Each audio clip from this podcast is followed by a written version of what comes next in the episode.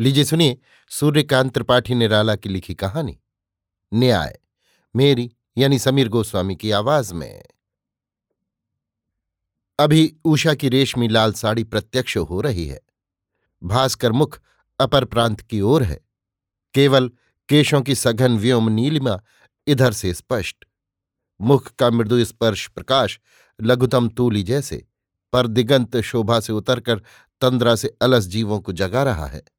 खिली अमलतास की हेमांगी शाखाएँ तरुणी बालिकाओं सी स्वागत के लिए सजकर खड़ी हैं। पवन पुनः पुनः उषा का दर्शन शुभ मधुर संदेश दे रहा है। निबिड़ नीड़ाश्रय से विहंग प्रभाती गा रहे हैं। इस सुख के समय गोमती तट से क्षिप्र गति दो एक भ्रमणशाली शिक्षित युवक शंका को लौटते हुए देख पड़ते हैं। जैसे शीघ्र घर लौटकर भ्रमण के लिए जाने का सत्य भी छिपाना चाहते हों। भय और उद्वेग का अशुभ कारण कोई किसी से नहीं कह रहा। उसी रास्ते की दूसरी ओर वकील लाला महेश्वरी प्रसाद रहते हैं। रोज सुबह उसी रास्ते घड़ी और छड़ी लेकर टहलने जाते हैं। उधर चले तो लौटने वाले एक अजाने आदमी को देखकर मन में चौंके। उससे घबराकर चलने का कारण डरते डरते पूछा। उत्तर में संभल कर उसने कहा, आपको भ्रम हो रहा है? मैं घबराने क्यों लगा? फिर अपना रास्ता नापा। वकील महेश्वरी प्रसाद आगे बढ़े। गोमती के किनारे कुछ दूर जाने पर एक बड़ी करुण आवाज़ आई, भैया, मुझे निकाल लो। तीन आदमी सुन सुनकर चले गए, दया करो, मैं आप नहीं निकल सकता, जख्मी हूँ, रात को मार कर डाल दिया है बदमाशों ने। वकील साहब के कलेजे में हुक सी लगी, उल्टे पैर भगे, उनका बंगला पास ही था, रास्ता छोड़कर खेतों से दौड़े। एक दूसरे बंगले से एक युवक उनकी चाल देखकर हंस रहा था। हाथ के इशारे से वकील साहब ने उसे पास बुलाया। युवक चला गया। घबराए हुए गोमती की तरफ़ उंगली उठाकर वकील साहब ने कहा, वहाँ जाओ, देखो। कहकर बंगले की तरफ़ बढ़े। युवक गोमती की तरफ़ गया। घायल की दशा देखकर युवक को दया आ गई। उसके सीने में दोनों तरफ़ से छुरा भोंका गया था। गोमती के प्रवाह से देह का तमाम खून बह गया था। पर वो साधारण मनुष्य से ज़्यादा सचेत था। आवाज़ ज़्यादा साफ़, वीर कर्तव्य की ओर देखता है, काल्पनिक भविष्य विपत्ति की ओर नहीं। उस घायल की रक्षा के लिए उसके विशाल हृदय में सहानुभूति पैदा हुई।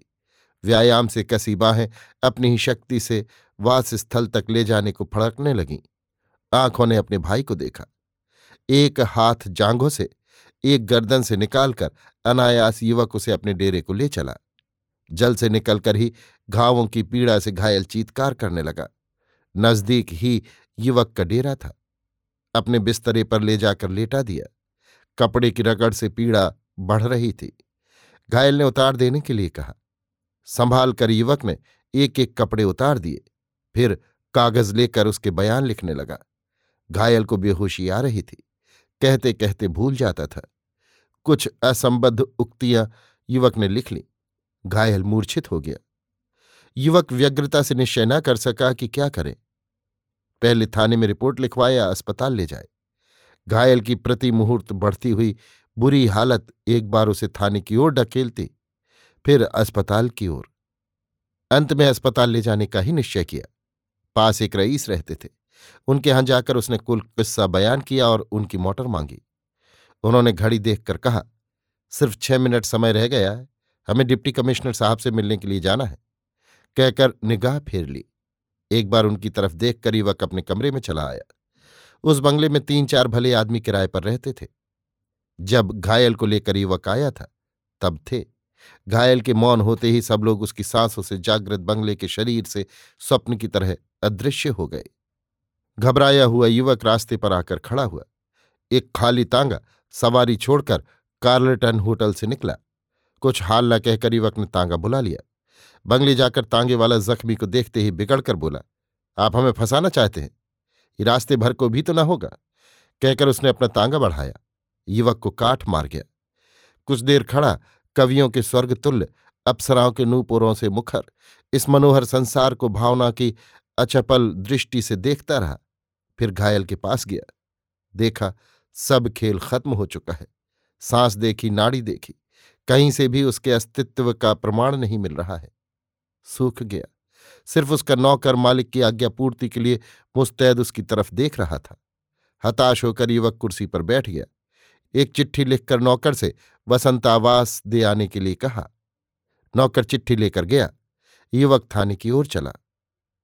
रिपोर्ट अधूरी और ऐसी थी कि साथ साथ दारोगा जी की तहकीकात की ज़रूरत हुई। वो युवक के साथ हो लिए। बंगले पहुंचकर देखा।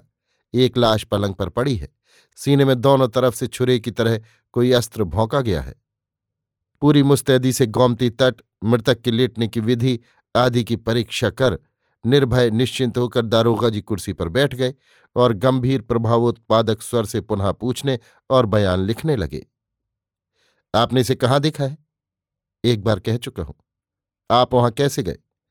मुझसे वकील बाबू महेश्वरी प्रसाद ने कहा। वो उस तरफ़ वाले बंगले में रहते हैं। थानेदार साहब ने बाबू महेश्वरी प्रसाद को कारण बताकर ले आने के लिए एक कांस्टेबल को भेज दिया। फिर आपने क्या किया? मैं इसे उठा लाया। ये निकाल लेने के लिए मुझे देखते ही पुकार कर कहने लगा था, आप कैसे ले आए? बाहों पर उठाकर। दारोगा जी ने एक बार युवक के पुष्ट शरीर की ओर देखा। फिर आपने क्या किया? इसके कहने पर कपड़े उतारे। फिर पूछ पूछ कर बयान लिखने लगा। दिखलाइए वो कागज़? युवक ने कागज़ दे दिया। पढ़कर थानेदार साहब जामे से बाहर हो गए। डांट कर कहा, ये कोई बयान है? नाम है कृष्णाचरण। बस, बाप का नाम? कौम कौम के लिए मैं पूछ रहा था, पर वो बोल नहीं सका। पूरे संदेह की दृष्टि से थानेदार साहब ने युवक को देखा। व्यंग करते हुए बोले, आप जब गए थे, तब पानी में डूबा हुआ ये साफ़ आवाज़ निकाल रहा था, पर आपके यहाँ आते ही इसकी जबान में ताला पड़ गया। युवक ने भी व्यंग किया। जी हाँ, जब यहाँ मरा रखा है तो वहाँ भी क्यों न मरा रखा होगा?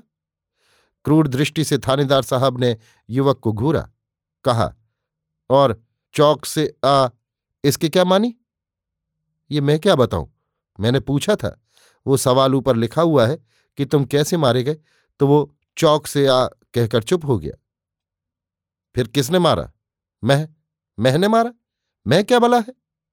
युवक थानेदार साहब की स्वगत उक्ति सुनकर मन ही मन भारतवर्ष की पुलिस के साथ विलायत की पुलिस को मिला रहा था। इसी समय सिपाही बाबू महेश्वरी प्रसाद के यहाँ से संवाद लेकर लौटा। दारोगा जी से कहा, बाबू महेश्वरी प्रसाद बंगले में नहीं, उनके नौकर ने कहा है। कल अदालत से लौटकर शाम वाली गाड़ी से वकील साहब घर गए हैं। थानेदार साहब की शंका बढ़ गई, पर रह रहकर सोच रहे थे, इसने वकील साहब का नाम क्यों लिया? समाधान करते थे। मुमकिन किसी दुश्मन पर होने वाली वारदात के लिए वकील ने पहले से कह रखा हो कि हम ऐसा कह देंगे तो तुम छूट जाओगे। निश्चय किया, ये जैसा तगड़ा है, ये अकेला भी इसे मार सकता है। मन में विश्वास भर गया, इसलिए स्वर भी शंका के बाद निश्चय में बदल गया। मृतक के कपड़ों की जाँच करते हुए दारोगा जी को जेब में जनेऊ मिला। निश्चय पर ज़ोर पड़ा, ये जनेऊ छिपाया गया है। पूछा, ये जनेऊ किसने निकाला? मुझे नहीं मालूम। दारोगा जी ने गंभीर होकर पूछा तो फिर आपको क्या मालूम है? युवक क्रोध से चुप हो गया। दारोगा जी ने पूछा, आपने फिर क्या किया? युवक ने सोचा, अब मोटर वाली बात कहता हूँ तो संभव है मोटर मालिक वकील साहब की तरह उस समय मौजूद न रहें। फिर कहा, फिर अस्पताल ले जाने के लिए रास्ते से एक तांगा ले आया, पर तांगे वाले ने ले जाना मंजूर न किया। वो कितने नंबर का तांगा था? जमकर दारोगा जी ने पूछा मुझे मालूम तो था नहीं कि आप नंबर पूछेंगे। दारोगा जी गौर करने लगे। युवक दोषी है, ऐसा प्रमाण तो न था, पर निर्दोष है, ऐसा भी प्रमाण न था, बल्कि एक झूठ साबित हो चुकी है। ऐसी हालत में संदेह को ही श्रेय देना उचित है। हत्या का एक विश्वसनीय कारण पुलिस को दिखाना पड़ता है, यदि प्रमाण अप्राप्त रह गया। थाने में रिपोर्ट लिखाने के समय युवक नामधाम आदि लिखा चुका था। पर इस समय दारोगा जी ने फिर उससे कुछ ऐसे प्रश्न किए। वो कौन है? इस प्रश्न का बहुत ही संक्षिप्त उत्तर सभ्यता के विचार से ह्रस्व स्वरों में उसने दिया।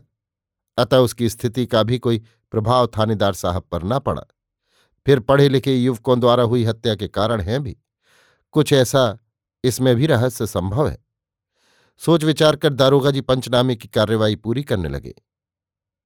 इस संबंध से अपने को बिल्कुल अनभिज्ञ बतलाने वाले कुछ पंच भी मिले। इसी समय सिपाहियों की ओर थानेदार साहब ने एक इशारा किया। सिपाही युवक को चारों ओर से घेरे हुए खड़े थे। इशारा पाकर बाँध लिया। पंच डरे हुए, काम के बहाने चलने को हुए। लाश की हालत और युवक के कमरे की चीज़ें लिखकर पंचों के दस्तखत करा ताला लगा दिया गया। युवक ने शून्य दृष्टि से एक बार थानेदार साहब को फिर आकाश की ओर देखा। हत्या का करण और कारण साथ लेकर थानेदार साहब थाने के लिए रवाना हुए। थाने पहुँचे ही थे कि तांगे से उतरकर इक्कीस बाईस साल की एक सुंदरी दारोगा जी की कुर्सी की ओर बढ़ती नज़र आई। केशवेश अत्यंत आधुनिक, चाल ढाल संकोच से सोलहों आने रहित। दारोगा जी को रास्ते छोड़कर थाने में ऐसा चमत्कार नहीं देख पड़ा। युवती सीधे दारोगा जी के सामने जा उन्हीं से पूछने लगी, मुझे थाने के इंचार्ज दारोगा जी से सख्त ज़रूरत है। क्या आप बतला सकेंगे वो कहाँ मिल सकते हैं? हाँ फरमाइए। अच्छा आप हैं। पोशीदा बातचीत है। युवती मुस्कुराई। थानेदार साहब ने एकांत कर लिया। साग्रह देखते हुए दारोगा जी से युवती ने कहा, आपने राजीव को गिरफ़्तार किया है, पर वो बेकसूर है। कोई सबूत तो नहीं? मैं गोमती किनारे से टहलती हुई आ रही थी। वकील महेश्वरी प्रसाद राजीव को उधर जाकर देखने के लिए कह रहे थे और खुद डरे हुए कमरे की तरफ़ जा रहे थे। कुछ सोचकर दारोगा जी ने कहा, वो कल शाम को घर चले गए हैं। उनके नौकर से मालूम हुआ। अच्छा सुनिए, मैं बहुत ज़्यादा कुछ नहीं कहना चाहती। मेरे पास तीस गवाह हैं, लेडीज़ और जेंटलमैन। अदालत में आपको मालूम हो जाएगा, साढ़े नौ बजे रात को कल मैं अपनी तीन सखियों और दो मित्रों के साथ छतर मंजिल की तरफ़ से आ रही थी। एक आदमी हम लोगों को देखकर भागा। हमें शक हुआ। हमारे साथ के मित्रों ने दौड़कर उसे पकड़ा। उसकी कमर में सात सौ रुपये थे। कुर्ता नहीं पहने था।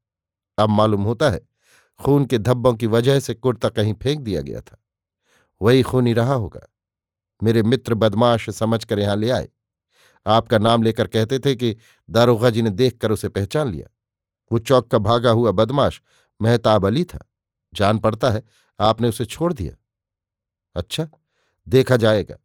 कहकर लापरवाही से युवती उठी। दारोगा जी सूख गए। घबराकर बोले, ये सरासर झूठ है। चलती हुई युवती बोली, आपके इस मुकदमे की तरह अदालत में यह भी सच साबित हो सकता है।